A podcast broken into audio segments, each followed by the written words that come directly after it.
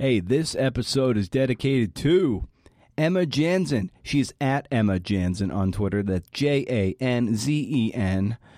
She's a journalist, editor, and photographer. This episode is dedicated to her for a generous retweet of episode 289 with Annalise Jolly and Zahara Gomez. Thank you, Emma.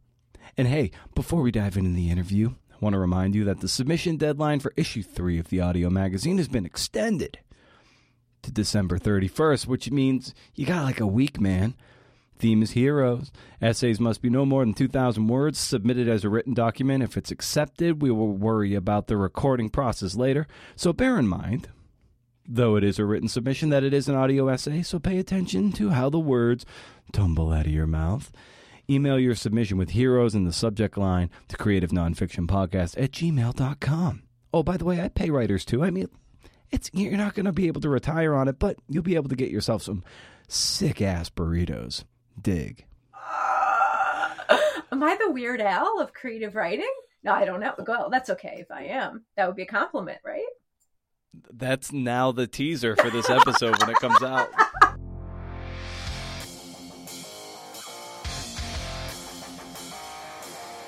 Oh, yeah, you're in for it, CNFers. This is the Creative Nonfiction Podcast, the show where I speak to badass people about the art and craft of telling true stories. I'm Brendan O'Meara. How's it going?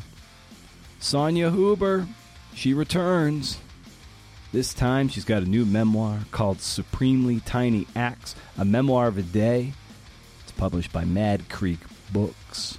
It's a remarkable book and one of my favorite reading experiences experiences of the year, pardon my stumbling. I've read about close to 50 books. I would say by the end of this year, in the next week or so, I'll probably put away about 45.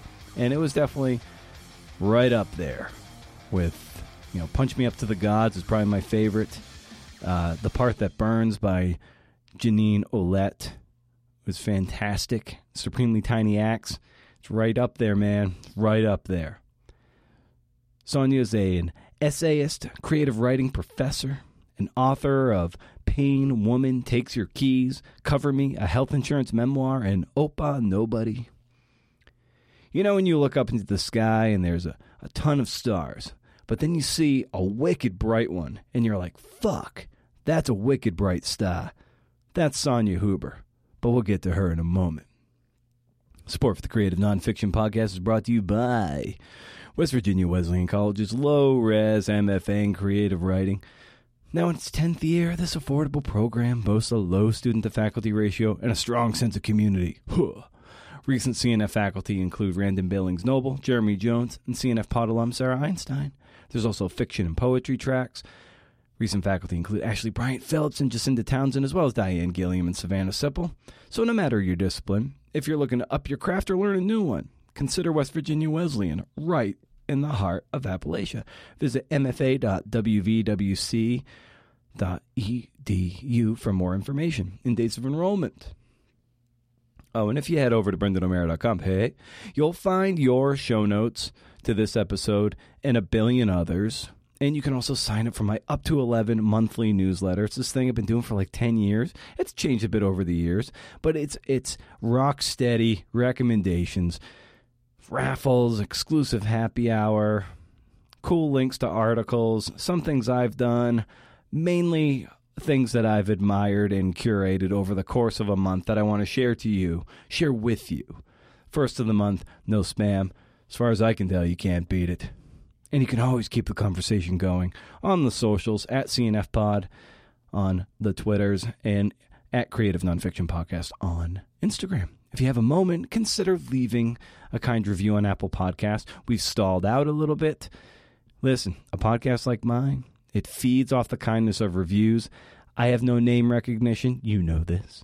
I mean, my name is really cool and it looks great in print, but people are still like, who? Who are you? But if they see a giant pile of nice written reviews, and there is a big pile considering the amount of reviews that are there, the wayward CNFer will be like, well, shit, I got to give this a try. So, and if you do leave that review, I'll read it on the air. It's only fair. I'm not a monster. And Patreon, You know this. is how we subsidize the enterprise and keep the lights on here at CNF Pod HQ. It's how we pay writers that fat burrito money for the audio magazine. Also, members get to ask questions of guests, and I and I give you credit for that. Like I said, I'm not a monster. There's transcripts too. I'm sorry, I'm a little behind, but yes, you get transcripts. Uh, there's coaching available and the knowledge that you're helping the community. And I'm also working on some other fun goodies, uh, exclusive stuff, maybe video stuff, maybe crafty stuff. I don't know. That's the fun part. And when you're part of the Patreon community, you get that little peek behind the curtain. All right, one more sponsor. The show is brought to you by the word ailurophile. A person who likes cats, a cat fancier. I'm sure you know one or two uh, ailurophiles. It's a tricky word to spell, and it's even harder to pronounce for me. It's a funny word. All right. You know, I riff at the end of the show. So for now, let's get to the main course. This is episode 293 with Sonya Huber.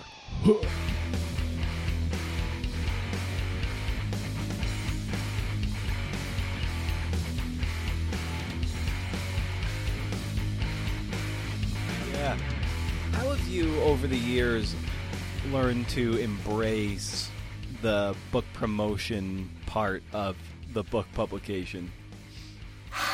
Well, what I did this time, you know, instead of doing readings, I like was off. I've been offering free classes, and that's been so awesome and so different because uh, I just like I sort of am encouraging people to do this thing where they're writing what happened to them during the same day that we're doing the workshop. Mm-hmm. And so it's really nice. Like people talk about their lives and share. It doesn't feel like it's all about me, which is the part of book promotion that I really don't like.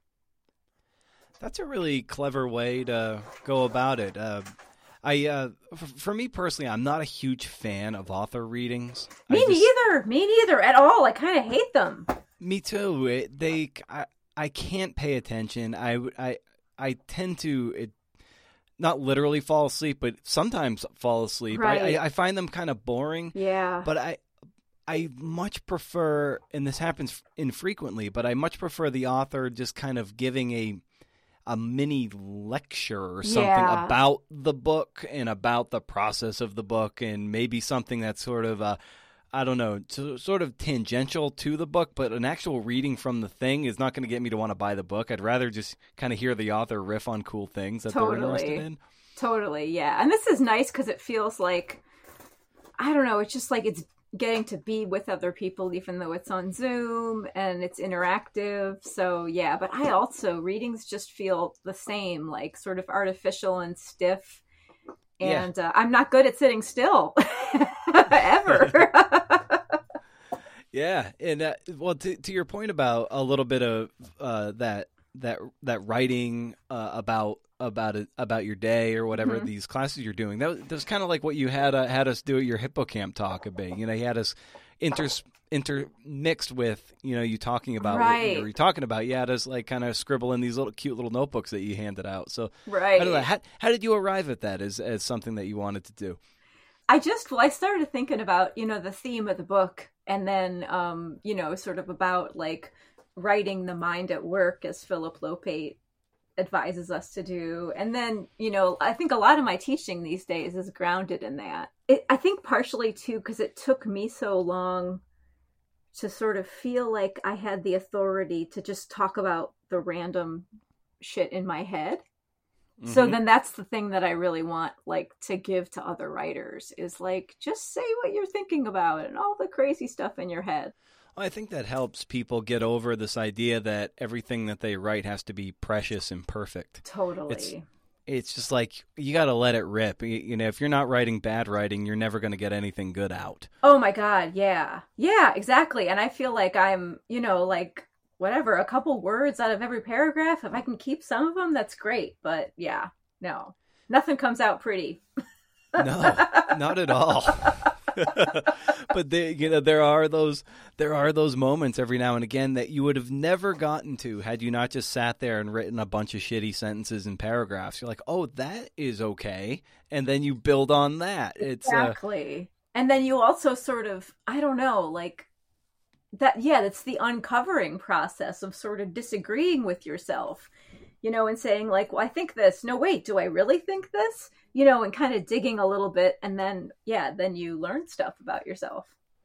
Yeah, and it's a you know a lot of people talk about the whole you know your writing is just reveal it's taking a piece of marble and then revealing what's inside it or whatever. But mm-hmm. the thing is you have to build up the marble first and then you can kind of refine it. So that's like the hard part is like just getting enough marble done so then you can start shaping it. Yeah which is sort of what like some sort of huge geologic process over eons right? That's not easy.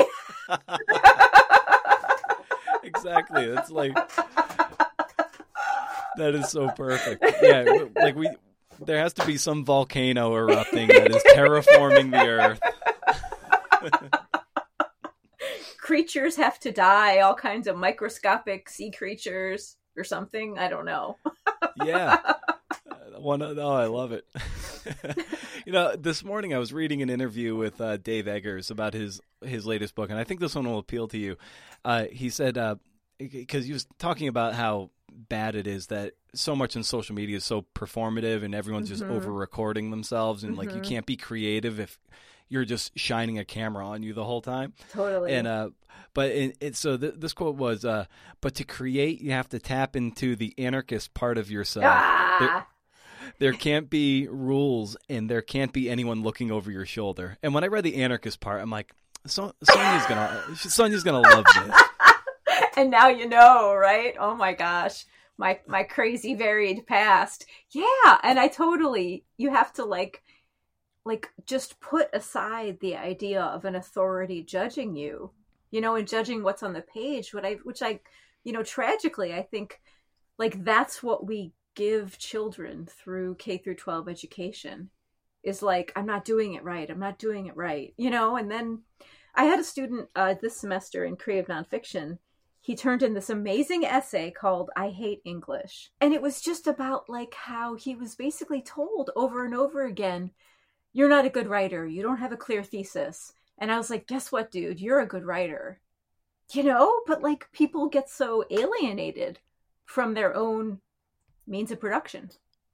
Yeah. Well, there's there's so much in order to become a, a competent writer, uh, so much of it comes down to unlearning everything that mm-hmm. you've learned in the past, and that can even, you know, not to knock on MFA programs too, but I think there's a there's a tendency, and I, I think that I love the MFA program I attended, but I think I was I lost my voice in the trying to do whatever it was I was doing, and then it took mm-hmm. about two years for me to kind of get back to where I the to to like the core of who I was as as a writer, and totally. maybe I had to go through that crucible, but I feel like there too. is a lot of unlearning, right? Yeah, and and I think like it's like I think too, it's all it's about like understanding that your instincts are good and like which instincts to follow right and to like that balance between taking in feedback from from other people but also really getting a sense of what you do well, which I feel like is really hard. What would you identify as the things that you do particularly well that you know you can double down on? Oh my god, I wish sorry, I just made this face. I almost hurt myself because I was rolling my eyes at myself like, "Oh my god, what?" I mean, I really like I'm not in touch with any of that right now. What do I I don't know. I mean, I I'm pretty profane. Uh I have a low standards. I don't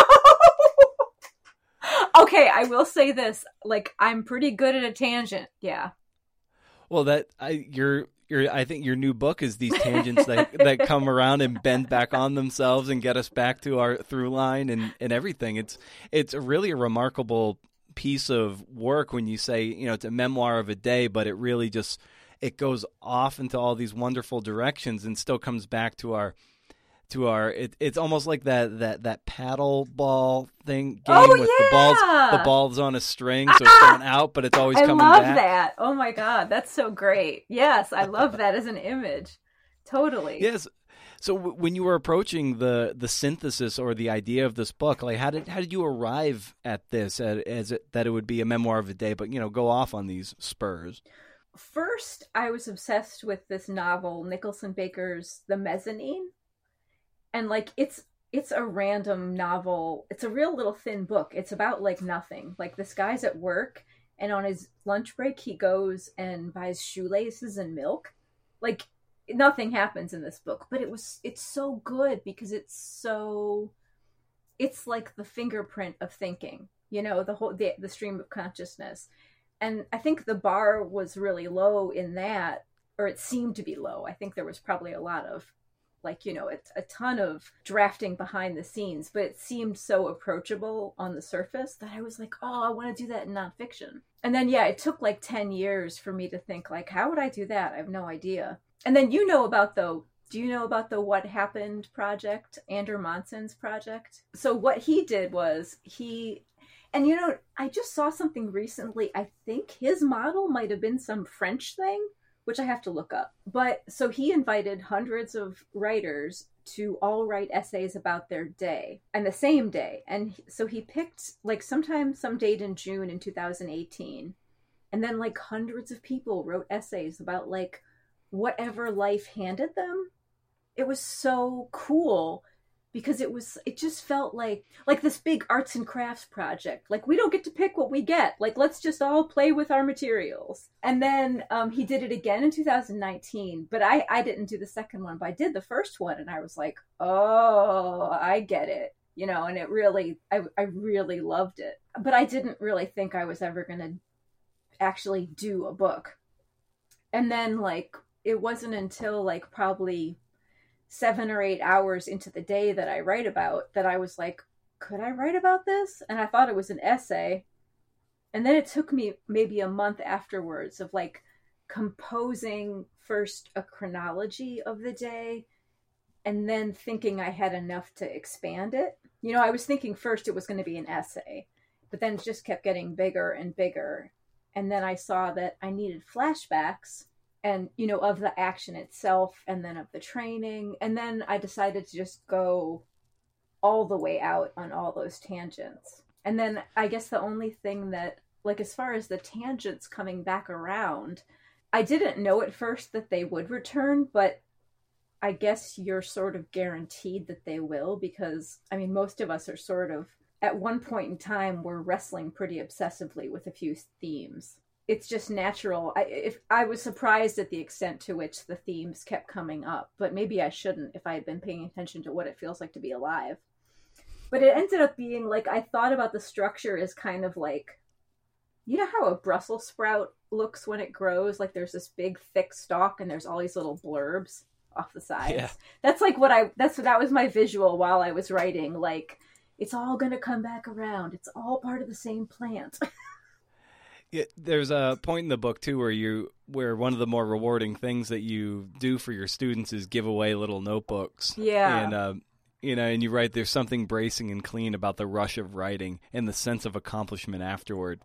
And uh, I just maybe you can take us to that that sense of accomplishment that you see in other people, but also that you feel in yourself, whether you're writing something that's really pyrotechnic or something that is not as precious gosh, I just, you know, this happens all the time in uh in writing workshops. Just happened yesterday with some students. I think for me the real rush is showing students look how well this is working and then having them hear from their peers no this is really good like have it having it independently confirmed from multiple people and i think like it's only through hearing that that then we get a sense of confidence of like oh, this is my jam. This is the thing that I do. And then it's like it, the awareness of something you do well combined with like be, that making you a little braver and braver at doing your thing. Like that's that feel that's what has felt like to me in my own writing process. Like I realize at this point that I can be weird pretty well, and that feels very bracing and clean to me. yeah. well, that's with when it comes to anything, whether it's a book or a, a podcast, it, like the only way to really if you've found like your audience, who whoever that might be, it really it benefits everybody to go out on the limb and, and the more weird you can be the better. And yeah. it, that doesn't mean like being like weird al it just means being very it could be. Although go weird al right? Although go weird al exactly uh like so many great so just just eat it amish, amish paradise am i the weird al of creative writing no, I don't know. Well, that's okay if I am. That would be a compliment, right? That's now the teaser for this episode when it comes out. But it but it goes to show that it, it the only way you're ever going to stand out is to try to appeal to a very small audience and be be weird, be distinctive because there's already someone fill in the blank. We need more of you out there. well, and like I mean, like, so I always think back to, you know, when I wrote the the Pain Woman collection. That was the first time, and it happened really clearly for me, like being a certain number of years into my career and having tenure and being like, okay, they can't fire me. Here it goes.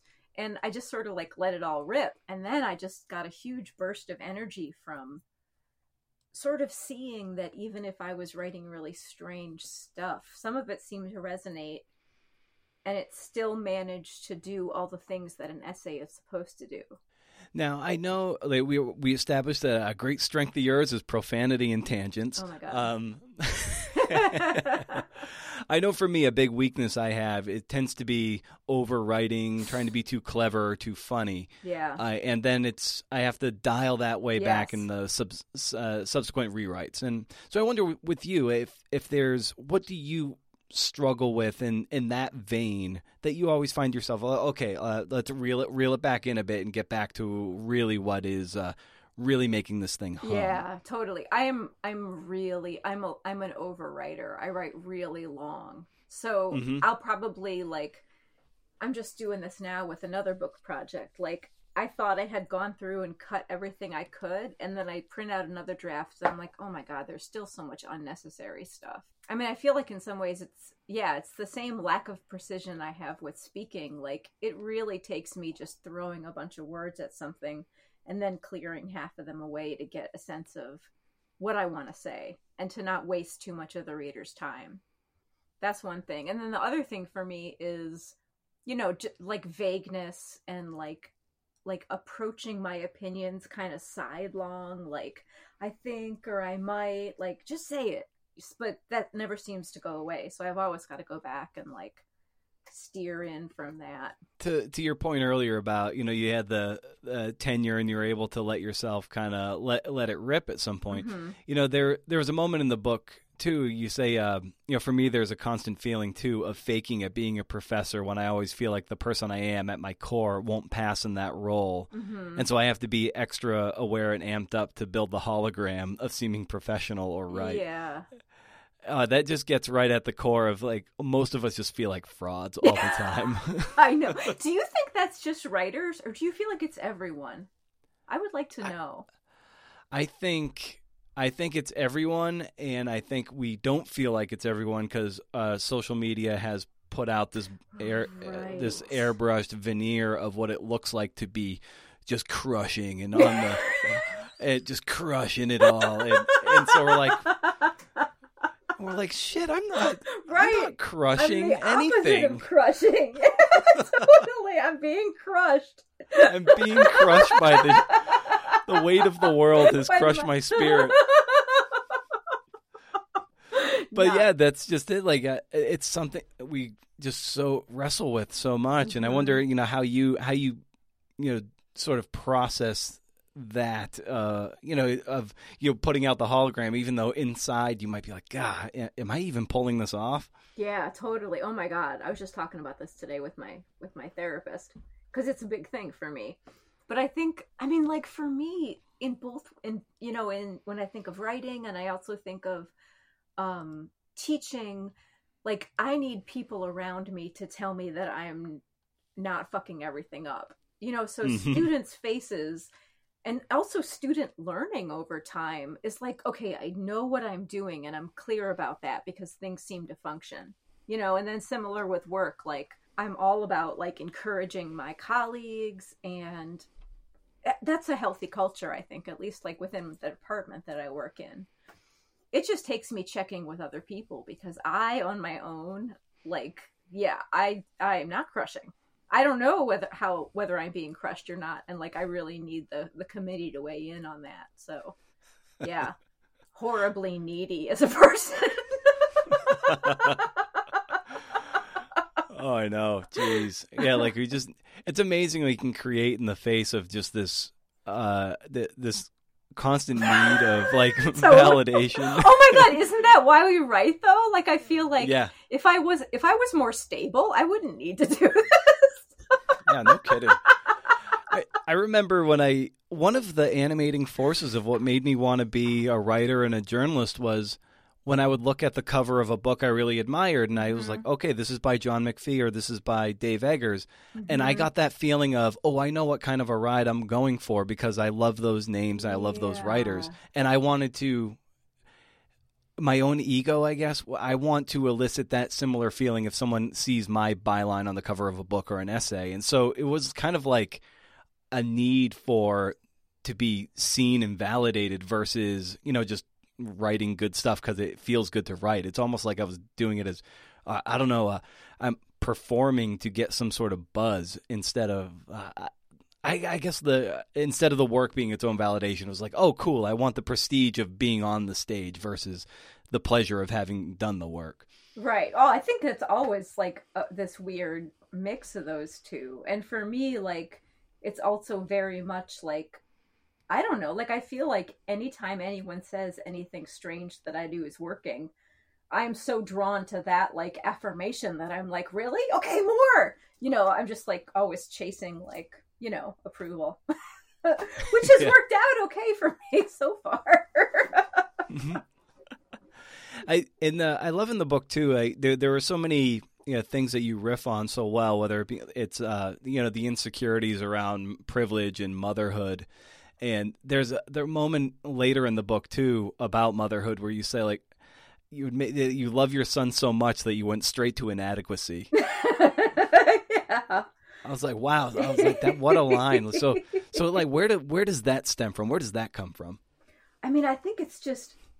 I mean, my my son's 18th birthday is tomorrow, and wow, um, congratulations! I mean, you got him to adulthood. It's like, yeah, so far, like every day, I'm like, okay, it's still working. It's crazy. I mean, like just raising a little scrap of a human into like somebody who's functional is ridiculous so yeah i just i mean yeah i do think that anything that we want to do well is really daunting if you think about it.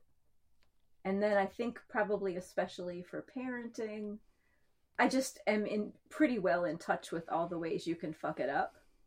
So mm-hmm. i just you know like don't want to do any of those things. And i did have somebody else someone who i was talking to about the book who was like you're really hard on yourself like why is that? And i'm like oh you know oh you know you can you can come to me next time. Come with me to therapy next time. But yeah but there, i mean there is that sense too i think like you know for essayists especially like i love our our tribe of nonfiction people but we are sort of i think drawn to examine and reflect and like that just gets you into some whirlpools you know like some of the habits of mind that make good writing also make uh make us more aware of how fraught things are well yeah and also to get to the heart of an essay or or a a book and especially if there's a certain degree of that that whirlpool of self-examination like like you really have to get to a place of discomfort and yeah. and that often means you got to get ever more closer to the marrow and totally. that's just it's a hard place to go yeah and you have to really like i mean that's where your material is unfortunately right is exactly yeah. at the like the growth plate you know what i mean the point where there's a sore or there's like a question or an instability you know that's our plot in nonfiction so i think too but on the flip side i feel like like some i was just thinking about this today after having like workshopped a really difficult student essay um, on Tuesday about a student of mine who was in an abusive relationship. I sort of, you know, on the flip side, I feel like because of, you know, what we do as writers and also what we do as readers of nonfiction, I feel like it's given me some sort of comfort and resilience with thinking about all those hard issues because I'm always like pushing myself toward them. You know what I mean?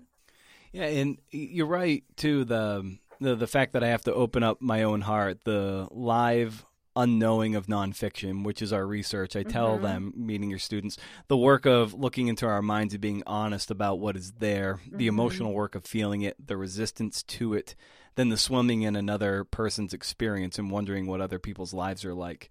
Mm-hmm. You know, is mm-hmm. is that kind of where you know where the where the juice is for you and how you try to com- uh, convey that message of what is so great about nonfiction is about you know as much as we write about ourselves we're also it, it, it's best to look outward sometimes. Totally. And i feel like in in looking at like our points of discomfort or just things that are unsettled like the more we get to that vulnerable moment the more we're able to connect with other people you know and to connect our struggles to other people's struggles or likewise the joys, you know. So yeah, I think I hope at least that being able to write that stuff about what we're crushed by is making us also much more aware of just that other people are struggling too.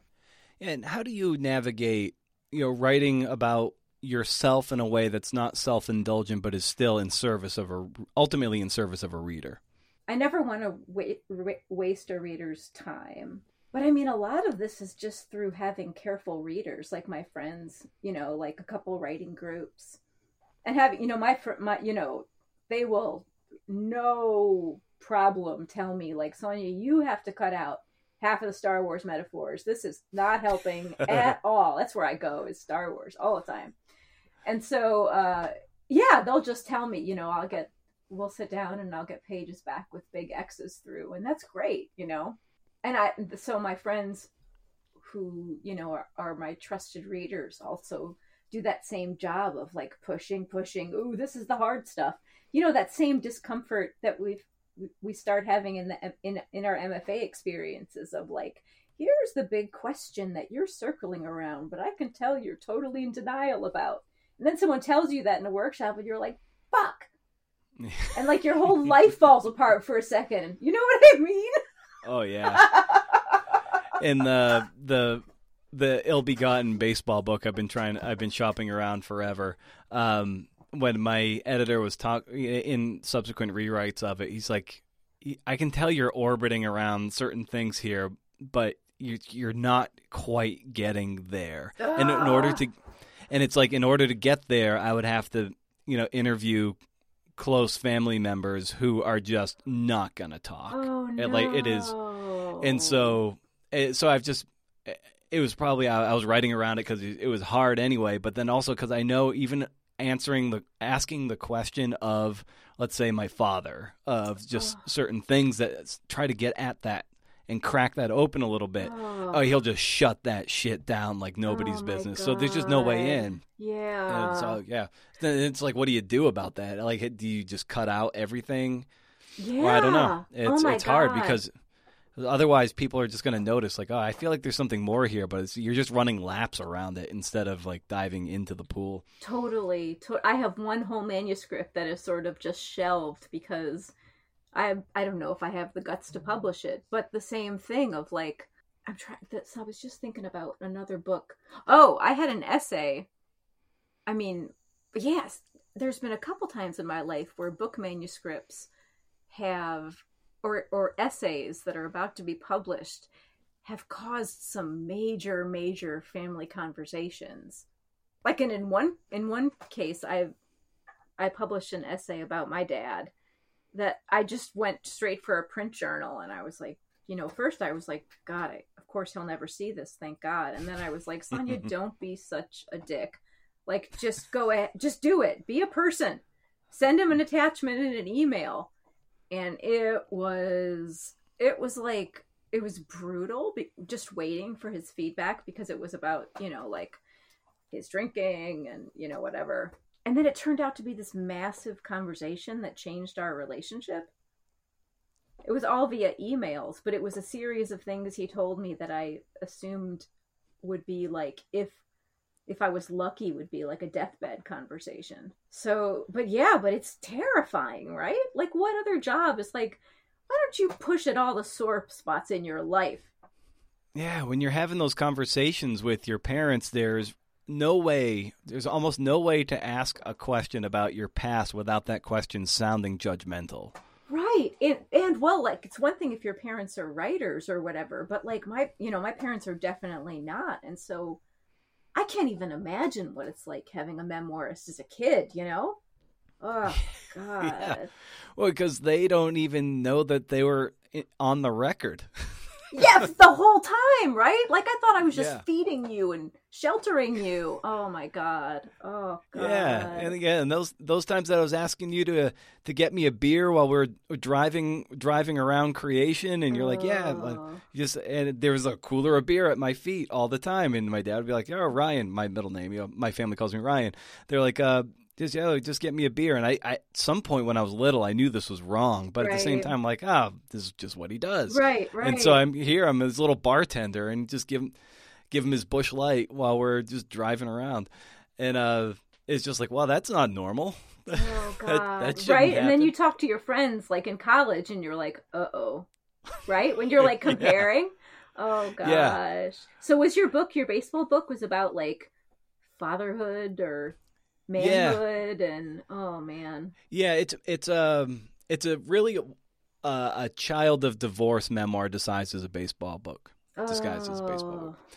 So there's just you know it's a lot of a lot of that stuff and a very very early rough iteration of the book too because my dad was being kind of difficult when I was trying to ask him certain things. Mm-hmm. So I just wrote my thing, I printed the whole thing out and I mailed it to him. Uh-huh. Which that's and, uh, great. Uh, you did that. Oh my god, that's awesome. Yeah, and it was a draft that was post the vindictive.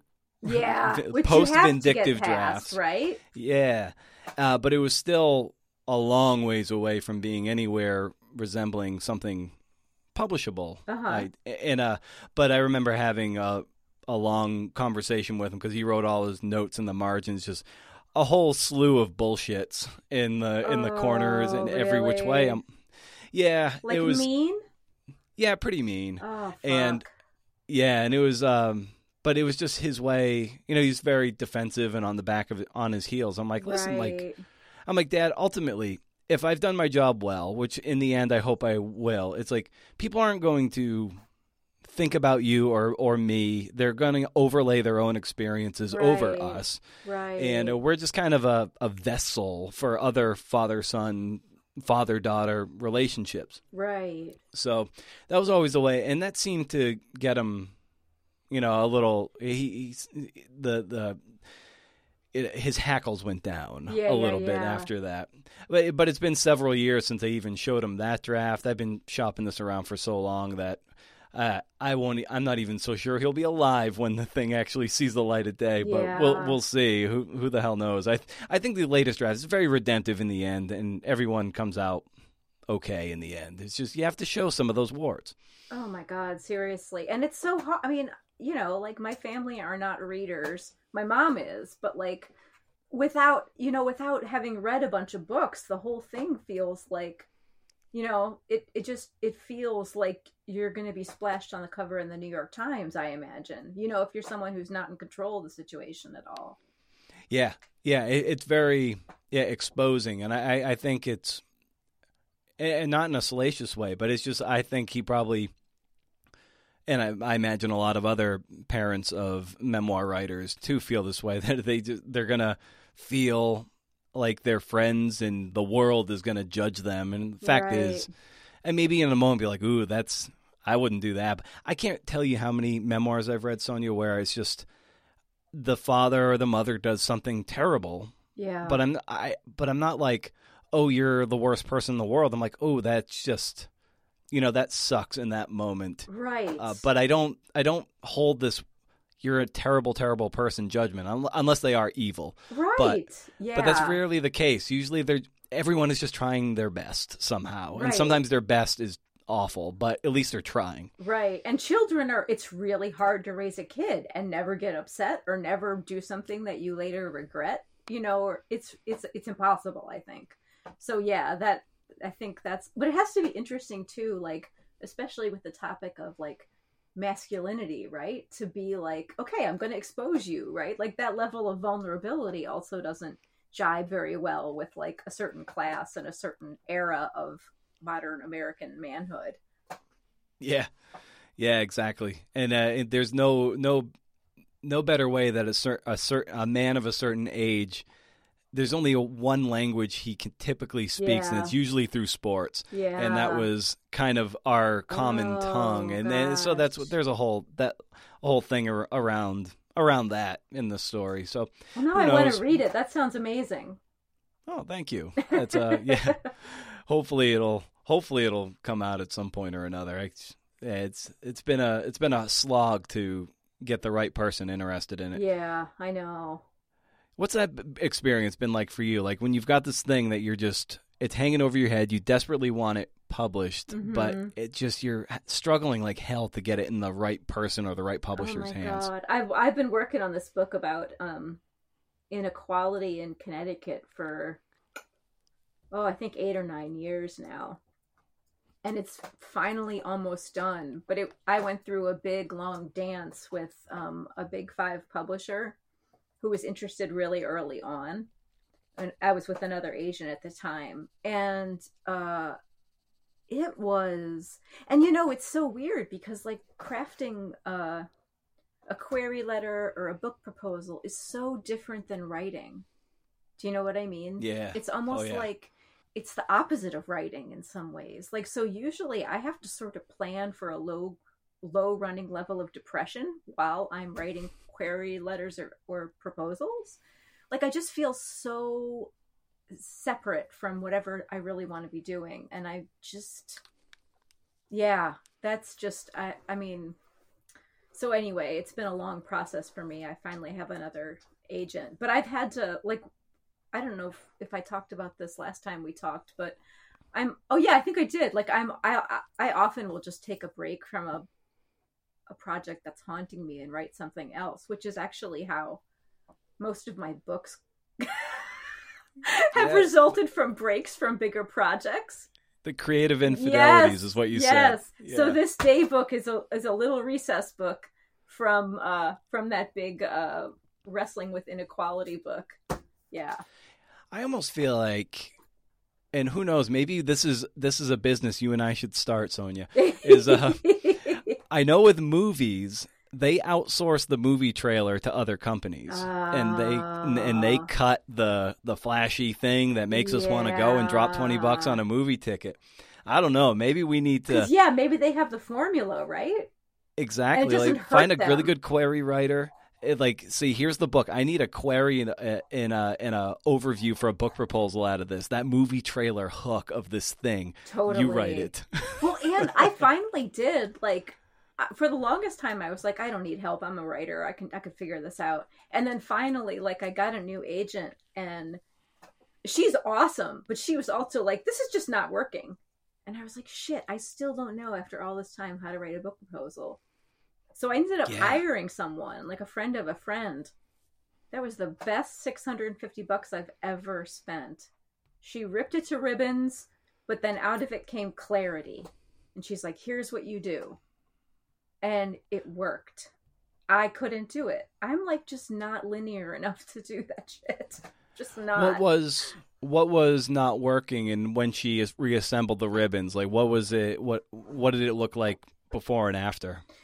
like before before it was yeah here's the thing before it was all very essayistic like i was trying to write the book proposal as an essay Mm. and that's not you have to be a different person do you know what i mean you have to like Yeah, be the person like the, the book has to be completely done and completely amazing in your head to write a good proposal and i you have to can be like P.T. Barnum for the book proposal. Exactly. Yeah, I have no level of confidence in anything that I write while it's in process, especially. So I think it was a it's it's a huge confidence thing for me. And then also i mean i write because i write a lot of stuff that's like research wo- woven with personal story they kept wanting more personal story. And i'm really interested in the reporting about the causes and effects of inequality. So i was having a really hard time like stepping to center stage until like this person my editor was like look here's where we need it here's where we need it. And she just said you have to say something about yourself here. Yeah it took mm. it took a lot of really direct feedback. And then i felt yeah. like it wasn't just mine and that was really nice. What would you say your relationship is at this point in your career to ambition? Oh my god that's such a good question. Oof. Um I I know when I'm challenging myself and I just want to keep writing books that are the hardest book for me to write at the current moment. Like, do you know when you're just like, okay, I'm in a war with this book? Mm, yes. Yes, I do.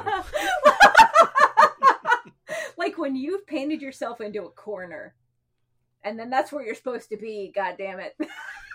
yeah. I just feel like for whatever reason, I got a sick personality that loves difficulty. Like I love that level of challenge. I find it. I don't. It, maybe this is what people who like hunt or play video games a lot, or like maybe I'm a version of that. Like I really need a big adrenaline rush, and, that, and that's how I get it. Yeah, I'm like playing Squid Game with my book right now. right? Isn't it funny sometimes you just like be waking up or going to sleep and be like, "Oh, fuck you."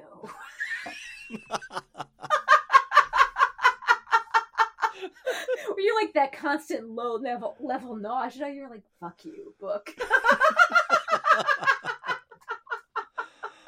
oh my god, that is like the perfect distillation like you sit down in the morning and you're like, so we meet again. like, oh my god, just a seething like, son of a bitch. Exactly. that needs to be a writing movie, right? Not like some drunk guy in a bathrobe, but like somebody who's actually like like I've also wanted to just throw my computer into the yard, you know, just like I feel like Charlie Kaufman could pull that could pull that screenplay off. Totally. But yeah, anyway, he kind of did it with adaptation a little oh bit. Oh my god, that was so yeah. good. I love that movie so much. Yes, exactly. So anyway, so I I feel like you know, if something happens where like a book of mine gets like attention or an award at some point in the future that also happens to be the next hard book like I'll be totally happy, but I sort of feel like I'm just locked into this like that there are books that I have to write and they're my they're my subjects. but then I feel like I only have a set of limited abilities, so if it does something great or not feels like not as much under my control. And I feel like I mean my god, I'm a full professor of creative writing. This is way better than I ever thought I would do. So that's enough already. You know what I mean? when I, when I see people yeah winning rewards or getting notable selections for this that and the other of things that I would desperately want to be in like mm-hmm. sometimes I like if I had as much as I want that of course it would be great to be recognized in that way um, sometimes I think if I had gotten that recognition uh, I don't know at 30 not yeah. that I've gotten anything like that yet, but if I got it like when I was real young, like 28, 29, 30, I, I don't know how well I would have processed it and yeah. then grown from there. I mean, there's only one way to know, and there's no way of knowing at this point, of course. But I feel right. like I feel like maybe maybe now would be a little more equipped just being this far in and i don't know is that how you feel too yeah, just being definitely. at where you are in your career definitely yeah. like i sort of i felt like i had a lot of time of you know, like just struggling to figure out my own writing and like, you know, getting publications like we all do, but you know, yeah, definitely not getting discovered at age 25 or anything with a review in the New York Times. And I feel like that has made me a different kind of yeah, maybe that's the kind of of experience that makes you aim more for difficulty because that's what you associate with writing. Yeah, or like it's or really that difficult. I'm going to make it as hard as possible. yeah, or that or that weirdness we were talking about earlier. Like you just get a little more comfortable in your weird wrinkly skin. You're like y- yeah. Exactly. Oh my god, I have this burrow of weirdness I've dug. Yeah, that's that's where I'm at. You come up, you just look like a squinty-eyed mole. Oh my god. Yeah, sometimes I come up from the basement and like my family is like, Jesus Christ, like what is going on down there? You're like I, I was just having a staring contest with that manuscript, just going fuck yeah, you. exactly. I'll just randomly say to my husband, like, I hate my book. And he's like, I know. it's okay. Oh my the god, hate it's the keeps me going. Oh man, yeah, that's uh, oh, that's great. Well, I love it. See, this is what I like about the. Sometimes I have people on the show, and we we get real granular about uh, a particular magazine piece or an essay or even a book, and then there are some conversations that are more like this that are just kind of like I don't know. We're Like, we're in a are we weird elliptical orbit. ourselves? Yeah, what are Yeah. ourselves? I think conversations like this sell more books than actually talking about the books. I truly think so. okay, so post COVID, I guess we're going on tour. exactly. The the the Huber O'Meara comedy show. Got a problem? We'll solve it. Bring it to us, or else we'll tell you that you're okay. oh, you know what? Uh, this will catch you a little flat-footed. This is how I like to end shows, and I Okay, forgot cool. to prime the pump with this.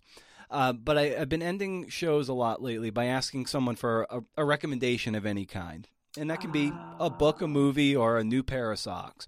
And Awesome. Uh, I usually prime the pump with the writers, but I forgot to do that for you. But I'll just ask you now. So, if there's anything out there that uh, you might just recommend to the wayward listener, you know, what what might you suggest for them? Oh, awesome. So I've been telling everybody. First of all, I just finished last night. Beth, oh my god, I'm gonna think of. I have to th- look up her last name. Novel "The Pessimists" that just came out. Oh my god, Mm. it's so good. No. Is, is it just called The Pessimist? Yeah, and it's Oh. really um, uh, it's it's funny and tragic.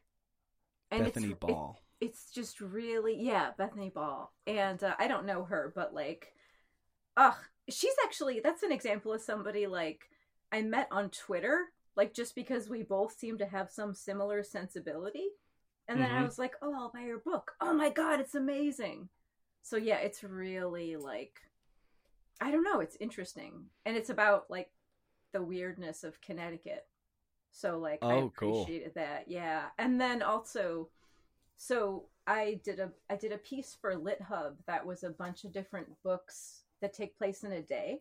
I- I did a whole bunch of reading for that, but the the novel, I guess these are all novels I'm recommending. How weird. I go in phases where I don't I'll often read fiction, but then I read a bunch of it like when I want to escape from reality. So I think fiction's so important to Ugh. writing nonfiction. so good. Yeah. Yeah, it's such a relief too.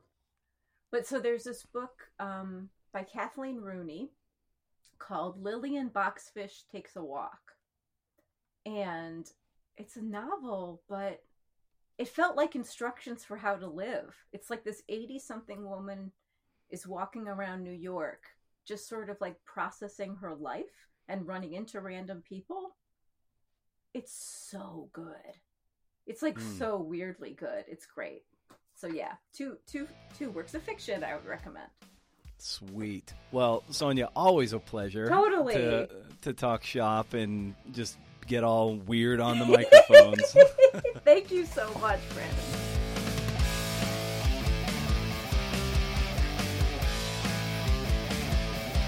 Hey, now we come to the acknowledgement section. Thanks to Sonya. And thanks to WVWC, MFA in Creative Writing, and the word ailurophile. I still can't pronounce that word. ailurophile. I believe that's how you, how you pronounce it. A cat fancier. Mm-hmm. Hey, how great was Sonya? It's just a just a boatload of fun. A boatload. Like a yacht full of fun. I talked a little too much in that one, but you know that happens from time to time. especially when I have repeat guests on the show. It becomes a little more conversational instead of the me asking questions and so forth. But, you know, I hope you're okay with that. Sometimes you just have to deal and go along for the ride. Getting ready to wrap up this 2021. Remember way back when in when we bid farewell to 2017 and everyone was like, "Man, can't get any worse than that dumpster fire." Then it steadily got worse than that every single year. Now we just live in high anxiety all the time. It's like this is the new normal, living in constant dread. So we might as well throw up double fingers and say, So long, thanks for the fish. But if you're not feeling entirely bleak, I know I plan on trying to do something I've never been able to do in my entire life, which is stop complaining so much. Maybe stop complaining. I'm a complainer. I bitch and moan, and I'm basically a walking sad trombone, and who does that serve? I'm not even waiting for January 1st to start, friends. Anytime I catch myself wanting to drop a real negative comment or joke or complaint or a sick tweet, I catch myself and breathe that bullshit away. I'm going to mind my beeswax, and when I feel that toxic twinge, which I feel on the rig, I'm going to channel it into something, something, some good work, something creative, something maybe for me, some maybe something for public consumption. I don't know, but it just needs a an avenue, a pressure valve to go somewhere else, and then just realize we're all just animals, man. I came across a blog post by Cal Newport about uh, Twitter free January, and I'm thinking of doing that just to reboot, kind of scrub, defrag the computer, as it were, and as you know, my problem is getting the word out about this podcast. My other problem is uh, what right do I have to ask you to share the podcast with your network and your newsletters and your social media and then abstain from the enterprise myself? It's like that time my buddy's very religious mother asked me to place bets for her at a horse race, at a horse track on horse races. Somehow, by asking me to do her dirty work, it absolves her of the guilt. So, I don't know what to do. But here's what I do know I feel crappier for having been on Twitter than not crappy. And that should be reason enough, right? There are people in my Twitterverse who kind of annoy me. Uh, like they they take to Twitter to rail on people or rail on an industry or or rail on Twitter on Twitter, and it's like, what's the point? And and so what if you maybe you win Twitter for an hour? Then what? Doesn't mean anything to dunk on people or an industry or Twitter. Like if you hate it so much, why do you need to shout about it on the platform? I just don't get the rationale. I guess I do because you like the attention and you like seeing the little hearts light up and the little blue notification, meaning that someone saw you. And that's pretty much what it all boils down to. And they've hardwired these algorithms to pull those levers of us constantly needing to be validated and seen. This is no new insight, but it's just something you, once you have seen it, you can't unsee it. Or once someone tells you, it can't be untold. And as you can tell, this has already polluted my brain, and I'm not even on it right now. I'm here with you, riffing about it. Yeah, riff. I don't even, I don't even know if it works. Like some days I'll schedule a, a, a dozen tweets and there'll be like 50 downloads. Then I won't do anything at all. And there could be like 400 on that day. So I have no idea what happens. It's all a crapshoot. And I'd rather not waste my time and mental energy in these parting shots on crapshoots. That said, I might keep using Hootsuite, which is kind of like this firewall. To me, it's like a fortification between me and actual Twitter land. Like I can fire arrows over the wall without having to engage with the armies on the other side. So I think I can still celebrate the people on the show because I feel like I owe it to them to constantly, you know, put them out there. That's why they come on the show. It's part of the transaction without having to actually engage and mud wrestle on Twitter. Not that I'm like in it with trolls. I just it's not how I operate on Twitter, but it's still I get pulled into this vortex of bullshit that I don't like. I don't know. I will. Uh, I will certainly engage in more bite-sized morsels uh, because mainly I want to give people the those fist bumps and those props uh, for helping out and for retweeting and for sharing and for trying to engage because we all just want to be seen and I don't want to be a total dick. All right, that's got to be it, right? Why don't you uh, stay wild, CNFers? And if you can do, interview. See ya.